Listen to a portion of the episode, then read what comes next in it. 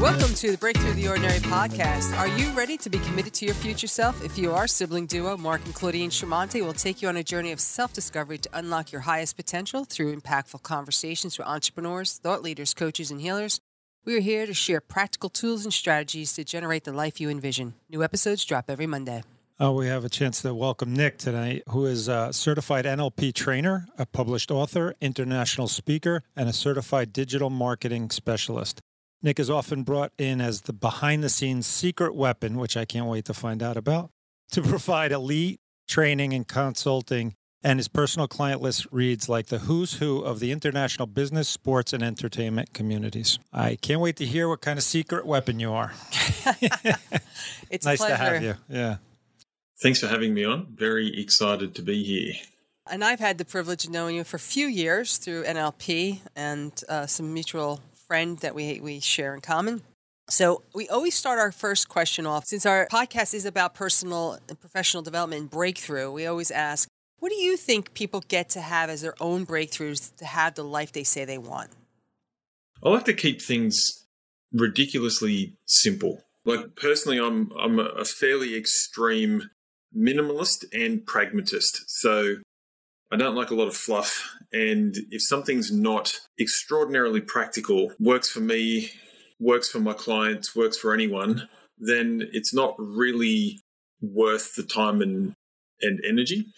And after almost two decades of doing what I'm doing now, decade and a half of teaching, two decades of personal work on myself, I think when it comes to, you know, having the life that you want, the number one thing that, and I sign off all of my emails with, with two words, uh, and, and it's all over my website. It really comes down to choose freedom, right? The concept that freedom is available to anyone and everyone.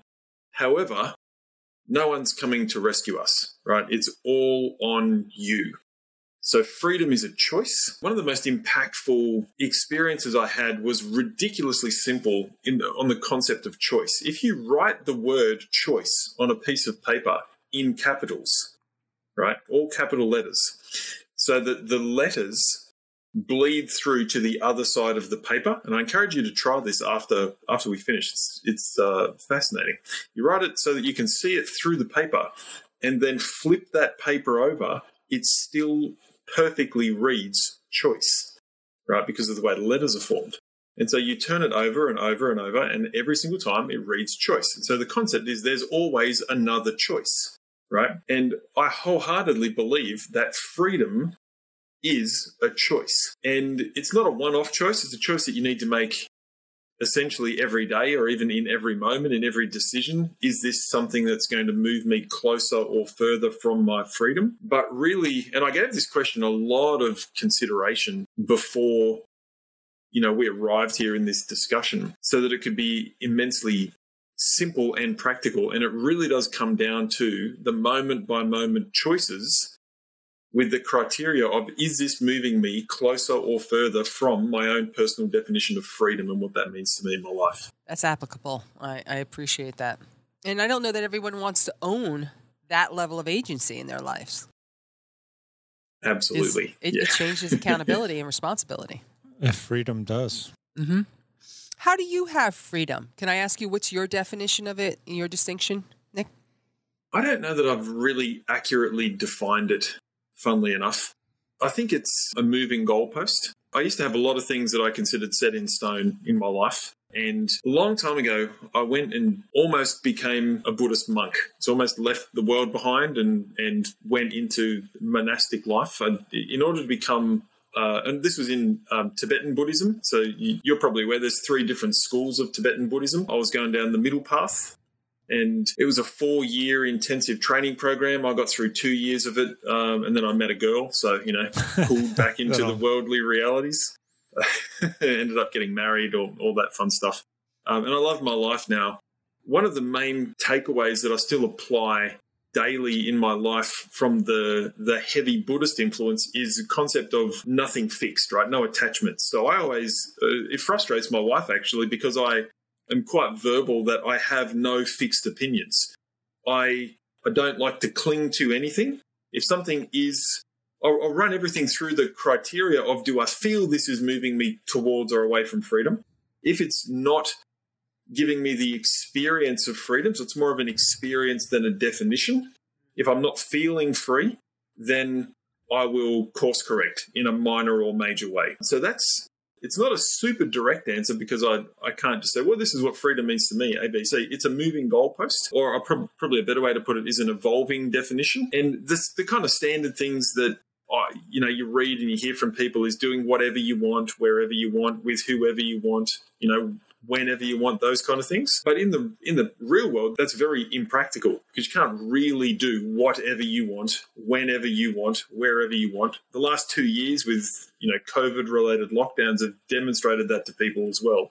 So how do you still feel free in an environment where you're being told you need to wear a mask and you can't go more than five kilometers from your house and, you know, all these externals? So it really comes back to choosing to experience the feeling of freedom in the moment, moment by moment, and which therefore kind of ties into my N L P training, because my, and I'm sure we'll cover this in a little more detail, but my definition of N L P is unlike anyone else's definition as far as I'm aware, in that N L P is the use of suggestion to control and direct focus.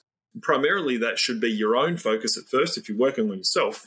And suggestion is whatever you are telling yourself, right? And that could be as surface level or as deep as you want to go into that. But the idea that we're constantly suggesting to ourselves, you know, auto-suggestion, every thought that we have, every piece of internal dialogue, everything we say out loud, every thought essentially. And that is controlling and directing our focus, which is determining what we filter, what's showing up in our lives, and then not attaching to any of that or having fixed opinions. That's a very long answer to a short question, but I don't have a specific definition of freedom, but this is what is made up conceptually in freedom for me at this point in my life at forty-one years old. It'll probably change again in the future, but that's where I'm at at the moment. It's a good, w- good way to live, though. I, I believe not holding on too tightly is a good way to live.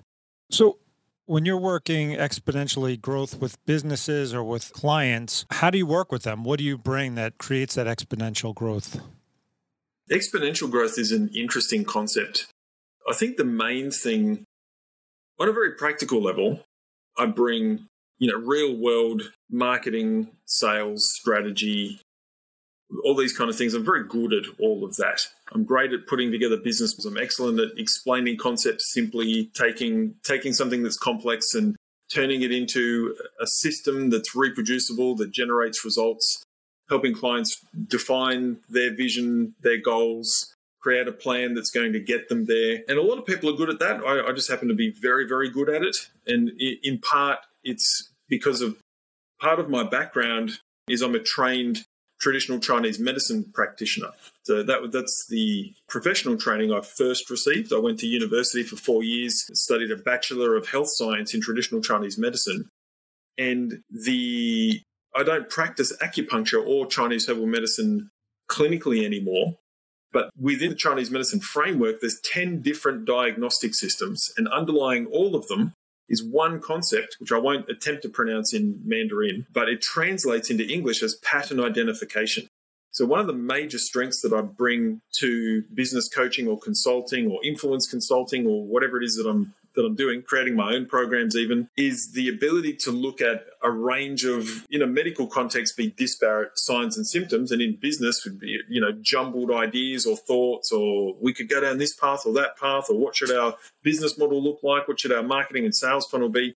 And I can very, very quickly identify the core bits and pieces that are absolutely going to move the needle the in, in the quickest and Uh, and most effective and efficient ways.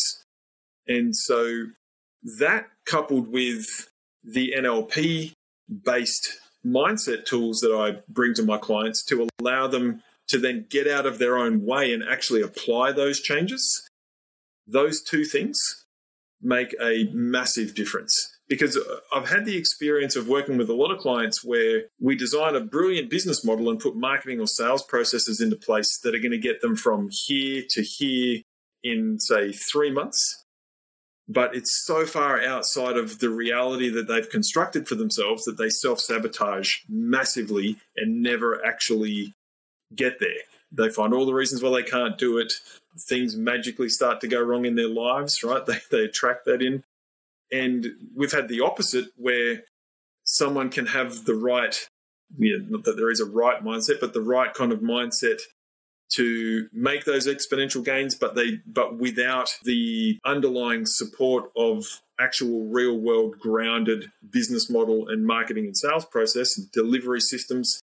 And those people burn out really quickly because they're just on the endless hamster wheel of trying to do everything themselves. So I find that that real world practical structure and systems, best practices combined with, for me, typically N L P and hypnosis based mindset work is like a magical, you know, Venn diagram where the sweet spot in the middle is what leads to exponential growth. It's an awesome question.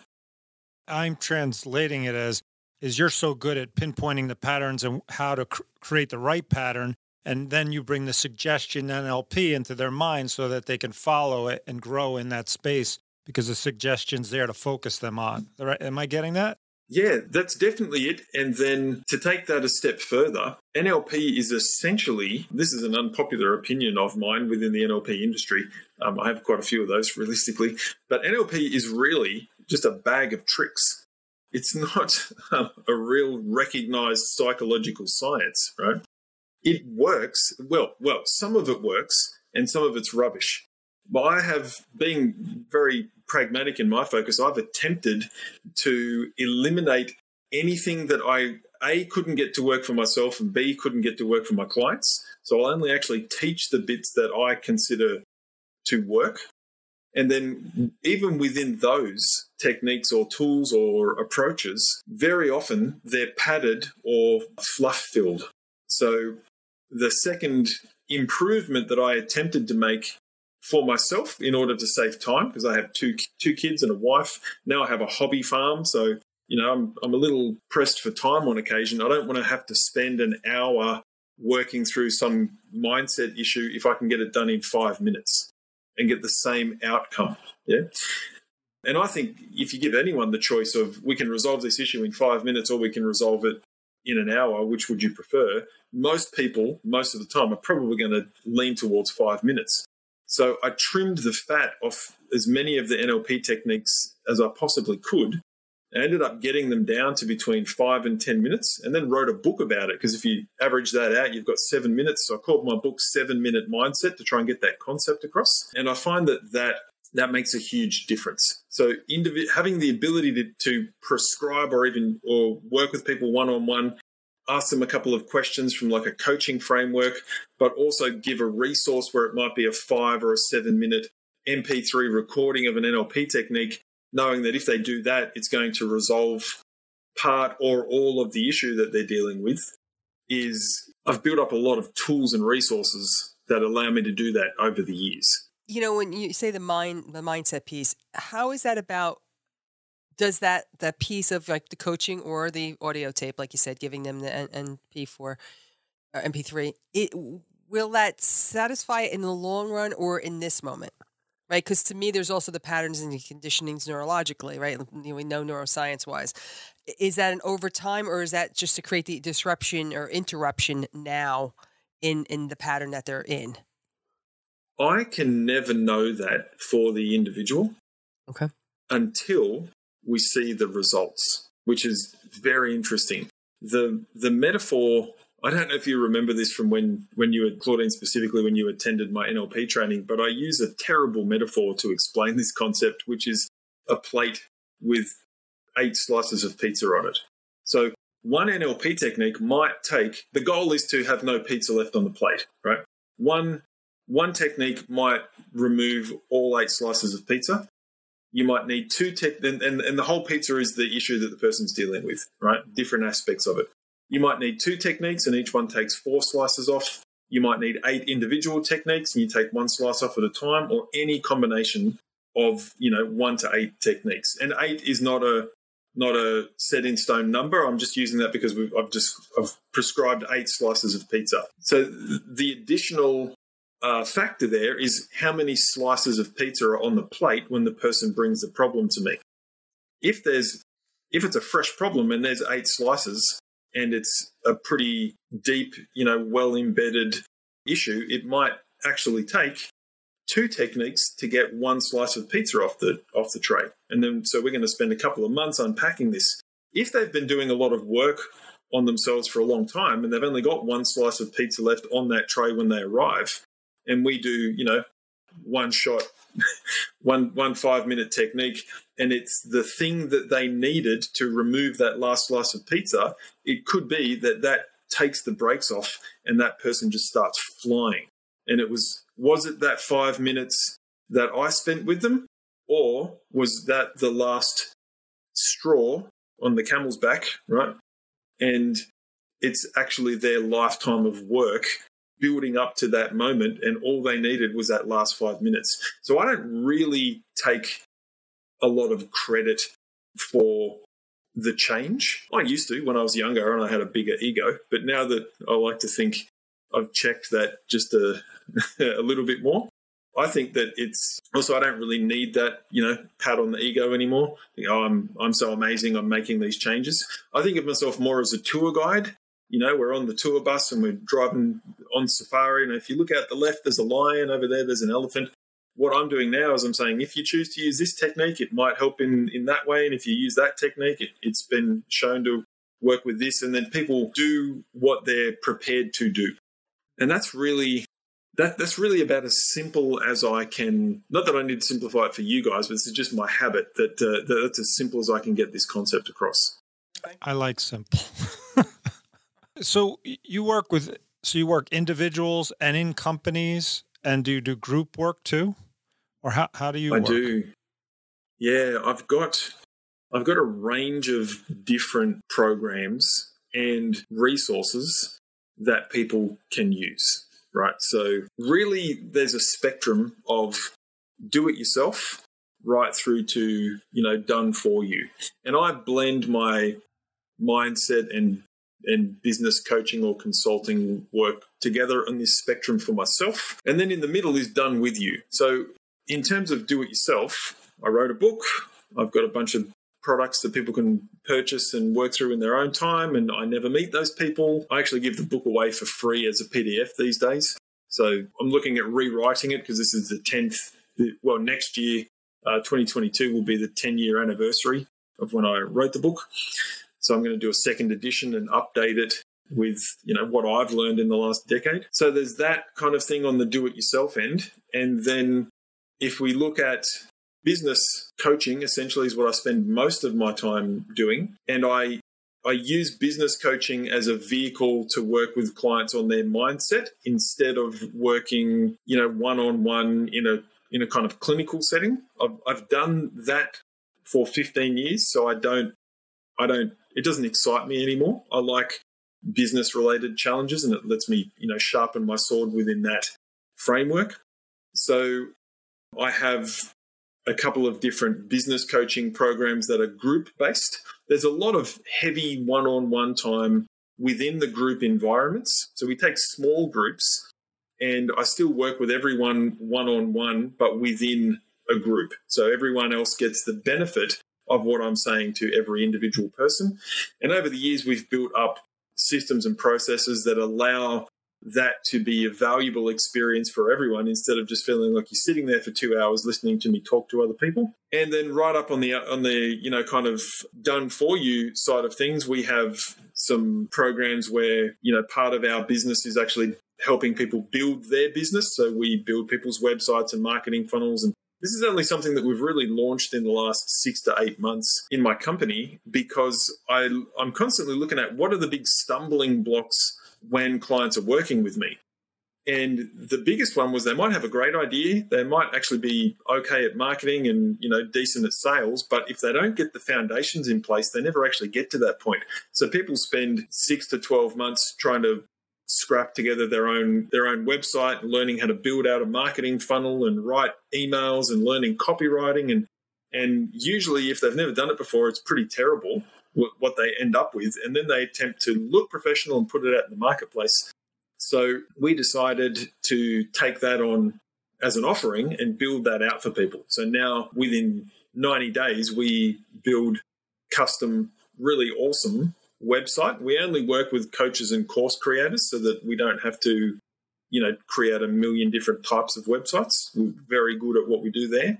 So we build that, and then I'll write all of the emails and do all of the copywriting because I'm pretty good at that as well, and set up the C R M for everyone, tie it all together, make sure that the website and all the marketing assets work together, set up their payment systems and all these kind of things. So then all they have to do is what they're actually really good at. Yeah. So that's do it yourself, done with you and done for you in terms of business coaching. Then for my own personal interest, I also take on some one-on-one, I'll kind of just call it consulting clients. And that tends to be very high-level, individualized, and, and typically very interesting. One of my clients right now is the, the, the German C E O of a multinational corporate headhunting firm that places C E Os into hospitals all over the world. And so he runs Germany. Um, and so we're always talking about very high-level conversations, networking, getting a, a hospital ready to take on a new C E O and helping that C E O communicate to the team. And and I've no experience in that kind of thing, but I understand people really well, and influence and communication and persuasion and getting your mindset right and removing the fears that could be in your way and all those kind of things. Another one of my clients is a Hollywood music producer, uh, and he also has a label where he signs uh, songwriters, and then they write the hit songs that get sold to all of the, you know, today's hot recording artists and things like that. And so we do, I work with him individually, and then with his team of songwriters, I work with them to help them learn more about influential language and communication so that they can use that in songwriting, as well as selling their songs to the agents of recording artists, right? And this is just two random examples off the top of my head.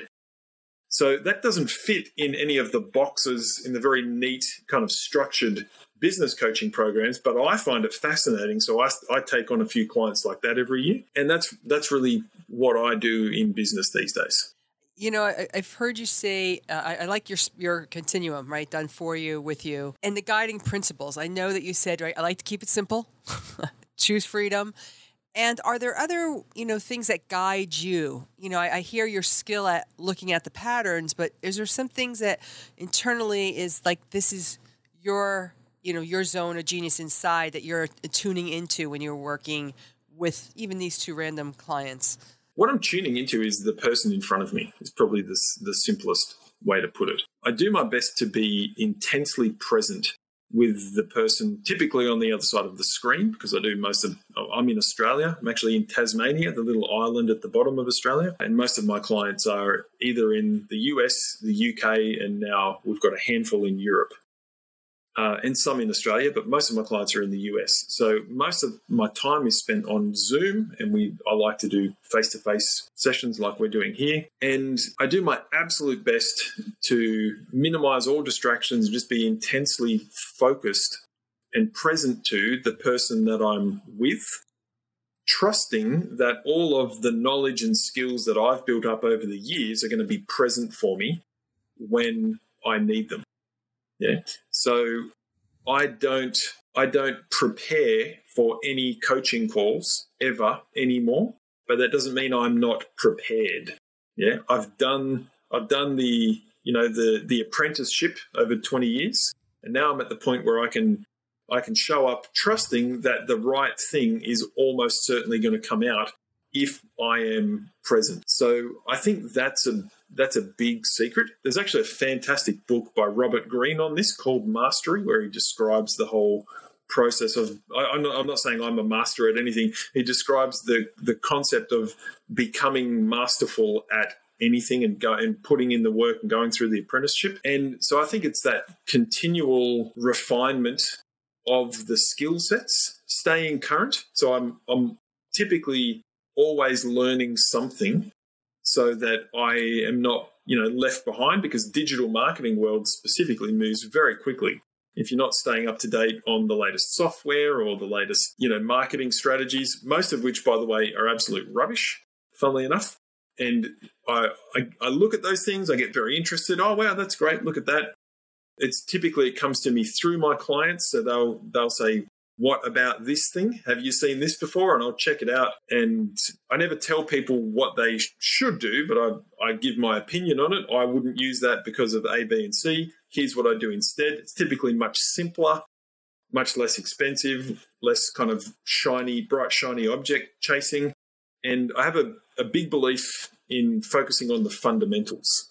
Yeah. There are a few things that if you do them well in any area of life, you are much more likely to succeed, right? And this is where it starts to get into, and let me know if you feel I'm going down the right track here with this answer, okay? Because I, I can, there are many tangents I can go on. If you look at the concept of the eighty twenty principle, the Pareto principle, which I'm sure you're familiar with, okay?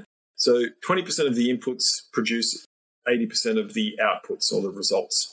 If you then apply eighty twenty to itself, right, twenty percent of twenty percent is four and eighty percent of eighty is sixty-four.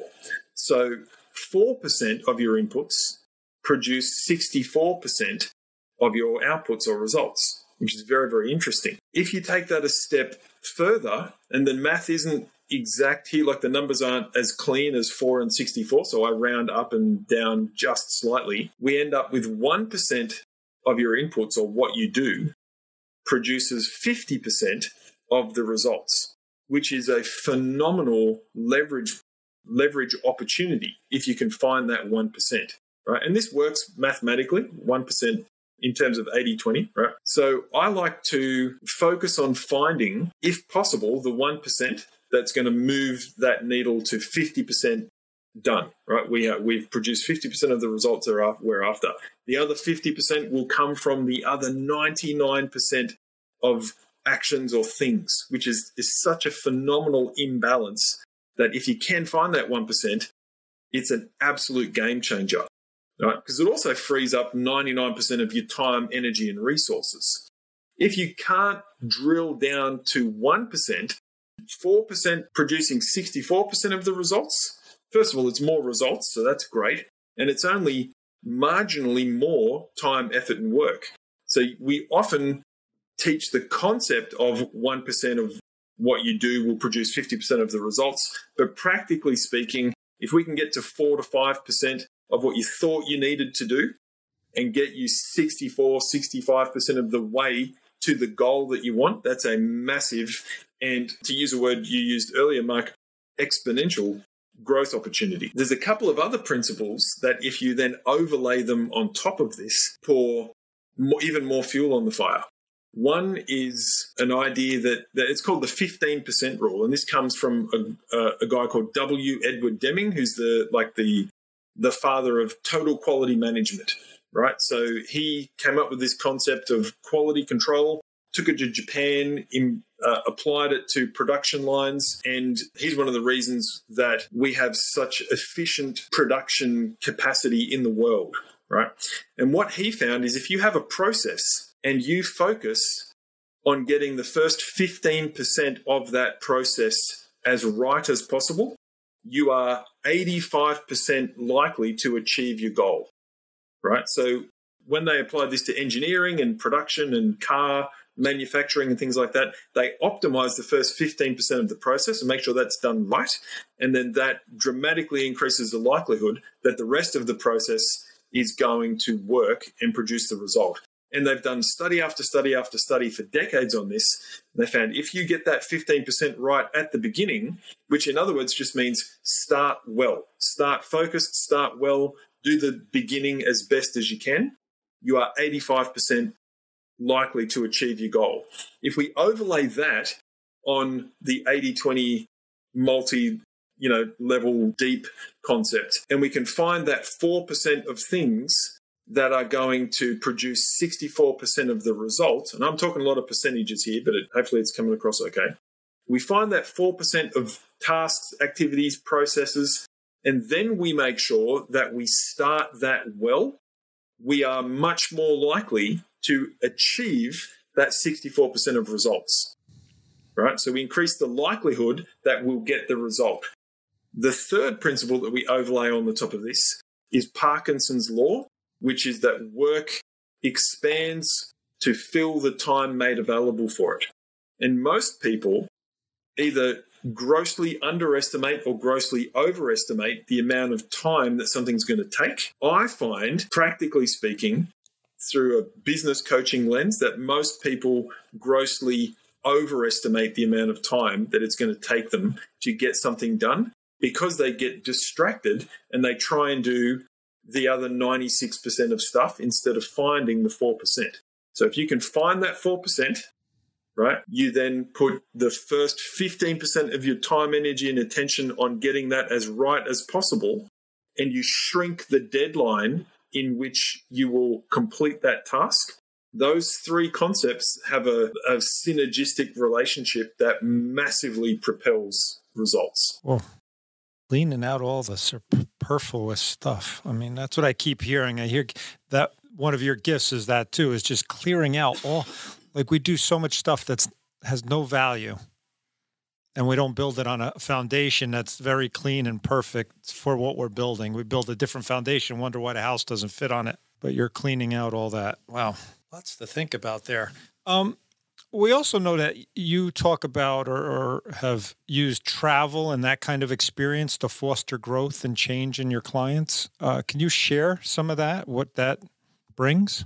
Absolutely. I love travel for the fun, for a start. Also, I'm a bit of a polarity responder, to use an N L P term, a mismatcher in general, right? So people can either look for similarities or differences. It's one of what's called, well, in N L P parlance, it's termed meta program, program that kind of sits beyond the, the general operational subconscious programs that most people think of when they think of programming. We have quite a few of these binary programs that operate. And one is, you know, in any situation, are you more likely to sort for similarities or differences? And I, I'm in general, I sort for differences. So one of the, you know, that that's quite vague, right? How does that apply practically? Very often when you have young children, people will say, oh, make sure you get your travel in before you have a baby, because once you have a baby, you're not going to travel for the next ten years. My wife and I had a baby, and then three years later we had another baby, and people were saying, well, you're done then, no travel for you. So we, we're both, you know, polarity responders. We, we we looked at that and went, well, is that really true? Let's challenge the basic assumption of that, and decided to travel the world with our children. So what ended up happening, A, you find out that world travel is nowhere near as expensive as most people assume it is if you do it smart. And B, that children are not an obstacle to world travel, but they are a very good reason to do it. Our kids, right now, my daughter is eleven, eleven and a half, and my son is eight. And every day in conversation, they'll bring up a reference just in, you know, in general conversation or when discussing their schoolwork or whatever it happens to be, and they'll make a reference about somewhere in the world that we've been and something specific that we experienced or that we ate, or, and, oh, that's like when we had, you know, such and such in this location. And it could be very, very strange sometimes. And this is because they're, you know, during their formative years, they were in Italy, in France, in Spain, Germany, Thailand, Japan. Uh, I don't think we went to China. I've been to China. They haven't been to China, so that's on the list. We've traveled all around Australia. I'm sure there's more, but they've they've been to so uh, Vietnam. We lived in Vietnam for three months. They've been in so many countries and had so many interactions with different people and different experiences. On top of them, my wife is French. I'm Australian, so um, they have, you know, that dual culture built into them as well, which is very interesting. And I looked at that and and the awesomeness of their experiences. And quite selfishly, really, I um, the, a few years ago, this is going back probably six or seven years ago, I'm not exactly sure, I got a little sick of the way that I'd built my business. It was nowhere near as fun as it is now. And I had a conversation with my wife, who calls me on my rubbish very, very well. It's what you want in a life partner. And she ended up just asking me a great question, which was, if you could structure your business any way you wanted without doing what you think you have to do, what would you do? And my answer was, well, I'd like to travel to amazing locations and with a group of awesome people and do really fun things. And that was as detailed as the plan was. Her response was, well, just do that. So this is pre-COVID. We haven't been able to do this since international travel, you know, shut down for the majority of twenty twenty, really. Um, it's only just starting to open back up now here. I'm not sure what it's like in the States for you guys, but we are only just really starting to be allowed to get on aeroplanes again. So for, for the last two years, I've been doing all of my events live online, which is cool, but nowhere near as fun. Previously, twice a year, all of my uh, group coaching clients, we would go somewhere in the world or they'd come here. We've, we've done this in uh, France, Thailand, U S A, and Australia. Every six months, we would meet somewhere in the world. I would typically, the order might change, but I would teach a seminar for two or three days. Then we take a day off and just relax. And then we'll do something adventurous or fun together for two or three days. So uh, we took all of our clients to Lyon in France, which is where my wife's from. We went up into the mountains. We hiked. We took a, a cable car up to the top of Mont Blanc, uh, which is amazing. We and, and we tie in business or mindset-related exercises when we do these things. We hiked back down the mountain and had a picnic halfway. It was phenomenal. But when we're at the top, There is, there's a glass box on the side of the mountain. This is very safe, but super scary. And it's uh, fourteen thousand feet high. And you step out into this glass box with a glass floor and you look down the mountain. And the in translation from French of this experience is stepping into the void, which I thought was just beautifully metaphorical. So before everyone went and did this activity, we sat down um, in the cafe and talked about, in terms of their businesses, because I'm business coaching these clients, what is the number one fear or limitation that you feel is holding you back?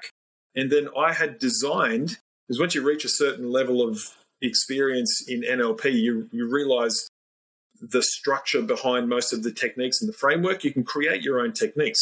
So I designed a technique to symbolically represent that major fear or limitation that they felt was stopping them getting where they wanted to be. We created a symbol for that. And then as each one of them stepped into the void and stood on the glass box, we dropped that limitation, that fear, down the mountain. Right. And I still get, I did it for myself as well. I still get chills down my spine when I think about it. It's happening right now. Um, and so we do that kind of thing. We tie in these, these very empowering, interesting, and quite awesome experiences into the travel, which also makes it far more memorable. Not that hiking down Mont Blanc is not memorable in and of itself, but when you also have left behind your biggest obstacle to business success, dropped at fourteen thousand feet through a glass box down the side of a mountain, it's pretty cool. And so we do that kind of thing. We brought everyone to Australia. I ran a seminar that I called Business Survival, and uh, we taught, that was very heavily focused on marketing and lead generation.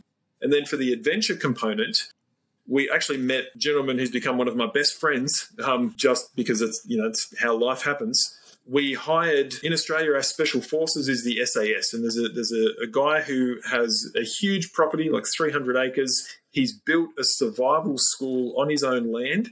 And in the S A S, he was the in-house survival expert for Australian Special Forces.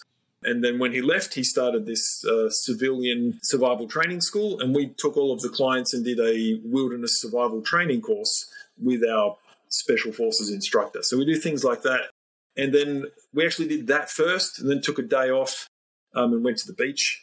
And then I did the seminar that I titled Business Survival and used a lot of the lessons from the wilderness survival training and weave them metaphorically into You know, the business training. So it's a really fun way of learning. And in these events, we structure the experience so that you don't leave with a to-do list. You actually do the work in the in the training. So it's a true workshop instead of a seminar. All right, so they leave. We like to say you leave with a to-done list instead of a to-do list. It's not perfect English, but it's funny. And so that's that's kind of why we do it, to to to put you in different environments. You can't act the same as you do when you're in your own home, comfortably interacting on a Zoom call. So you must. Just just by bathing in a totally different culture, different language, you're forced out of your comfort zone. Therefore, simultaneously, you are more open and more suggestible. So the mindset work hits home really hard, and it's really fun and really memorable, and you get to create these amazing life experiences. So that's kind of why I do it. But really underlying all of that, I wanted to travel the world, do awesome things with amazing people, and get paid for it. Great. I like that. Yes, I can remember hearing these stories and going like, oh, that it, it is. When you you said that too, I, I never thought about it. Like you, your your natural automatic responses really are not as available to you, right? This is not a place that I, I can think my way out of. I have a point of reference, not when you're like in a survival camp or at fourteen thousand feet. It's going to call forth a new part of you, a new experience. I love that. Something really interesting is even with the with the survival training, for example, we weren't completely sure what to expect. So we went out and bought bags for everyone. There were about ten people on this particular training. So we bought a bag and we stocked it with food and water and, and uh, supplies provided, you know, sleeping bags and yoga mats. For, we bought cheap yoga mats for people to sleep on on the ground. And then when we got there, what we, we were told that we'd be making our own, you know, lean-to huts, sleeping on the, the grass. Hut, yeah. Yeah. And we were heavily encouraged to fast for the three days and not eat anything. You drink as much water as you like. There's water available, but don't eat anything to simulate a real-life survival situation as much as possible. And, and, you know, I wasn't expecting that either. So it was very, very interesting. These are the, what I like is these experiences where you just can't control all the variables, you know? Yeah. I mean, biologically, you call it, it's a whole new experience. Yeah. Exactly. Oh God, that's great.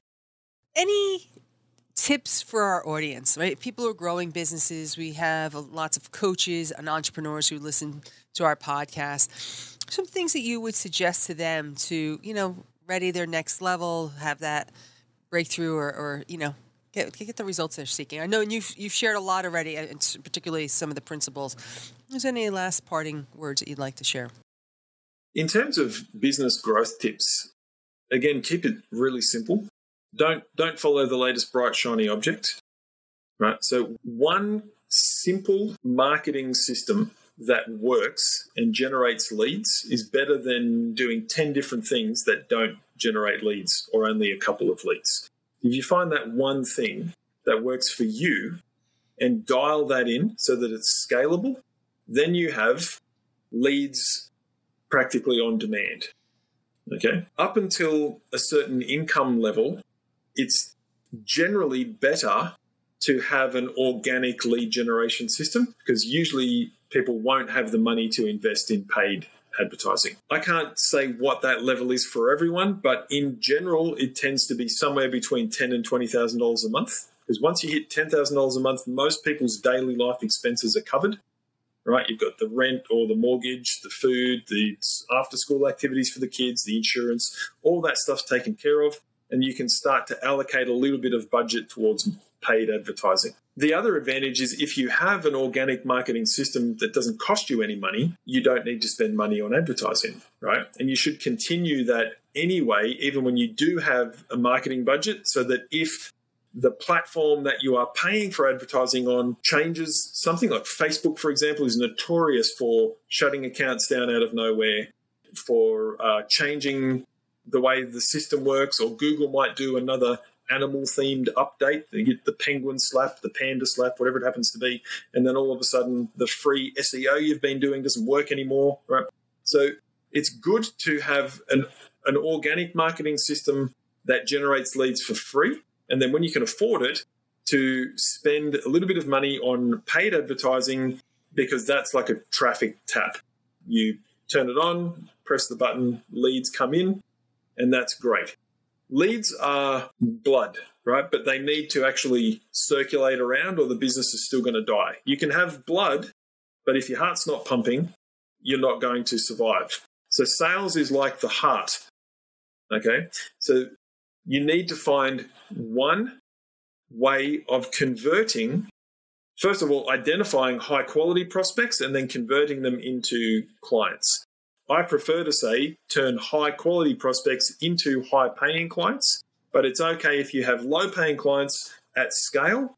It's just much easier to reach income goals and be more actively present for your clients when you have a small number of clients paying a reasonable fee. Okay, so one marketing system, one sales system, and then one delivery model that pumps out a lot of money for you, because it's fine to make money in business, right? There's nothing wrong with money. So money for you, super happy clients, and it doesn't chew up all of your time. So I like to build business models that deliver to, from, I'll speak for me personally, my delivery takes between two and ten hours a month to service all of my clients. And that's very different to the way a lot of people's businesses run. Now, that's delivery. That's not including marketing and sales. Right? So let's call that ten hours a month. And then let's say the rest of it takes another thirty hours a month. So I'm looking at ten hours a week. That's still not a lot of work time to get everything done. And that's because we find that one marketing system that generates the right type of leads. The gap between lead and client is an offer that people would feel silly saying no to. So you want to put an offer in place that is so appealing that it makes more sense to say yes than no. And there's an art and a science to that as well. One system to generate leads, absolutely, truly irresistible offer that will result in sales, delivery model that delivers and delights the client. So you go above and beyond even what they think they're going to get in this irresistible offer. So it's not only irresistible, but it's also awesome. And then you've got marketing, sales, and delivery. Everything's taken care of. The final factor would be manage your cash flow effectively with the right accounting and bookkeeping systems. And that is all it takes to build and grow a highly successful, highly leveraged business. Thank you. And, and you know, I'm I'm sitting here thinking of, is it Atomic Habits, automa- um, Atomic Habits where James Clear, who will say, right, your, Atomic your Habits, yeah, that's is, right. Yeah, right. Your success is based on the systems that you have, right? You're only going to get as far as the success of your own systems. And you, I know you're a systems man. I mean, that you've, you've spoken about that, right? It's efficiency, and you're, you know, we don't want your zone of genius is not uh, one area. Then what are you putting the time in? And uh, I appreciate that clarity that you bring, Nick. Thank you very much. It was a pleasure. I, I thank you for taking the time and spending that with us today. Yeah, it's um, always a, a, an honor. It's been right two, three years since I've seen you in in you know United States. So hopefully you get back over. I'd love to. I'm, I'm aching yes. to get on an airplane. Yes, same here. Yes, in the United States, you're right. We're a little bit more flexible. We can fly. But, you know, this. we can fly, but uh, it doesn't always mean it's a safe thing to do yet. Um, so wish you and your family well. So uh, thank you. Thank you for your time and energy. That was very, very good. Clear, yeah. clear business advice. Yes. Uh, and that, that, I use some of it myself. Mm-hmm. Well, you know how to reach Nick now. So thank you, everyone, for listening to Breakthrough the Ordinary podcast. We hope you enjoyed this deep dive into really effective tools and systems to have an extraordinary life and professional career. If you'd like to support the podcast, please leave a rating and share with others on social media. And you can catch the latest by following us at the B T O Podcast on Twitter, LinkedIn, Facebook, and Instagram. Thank you till next time.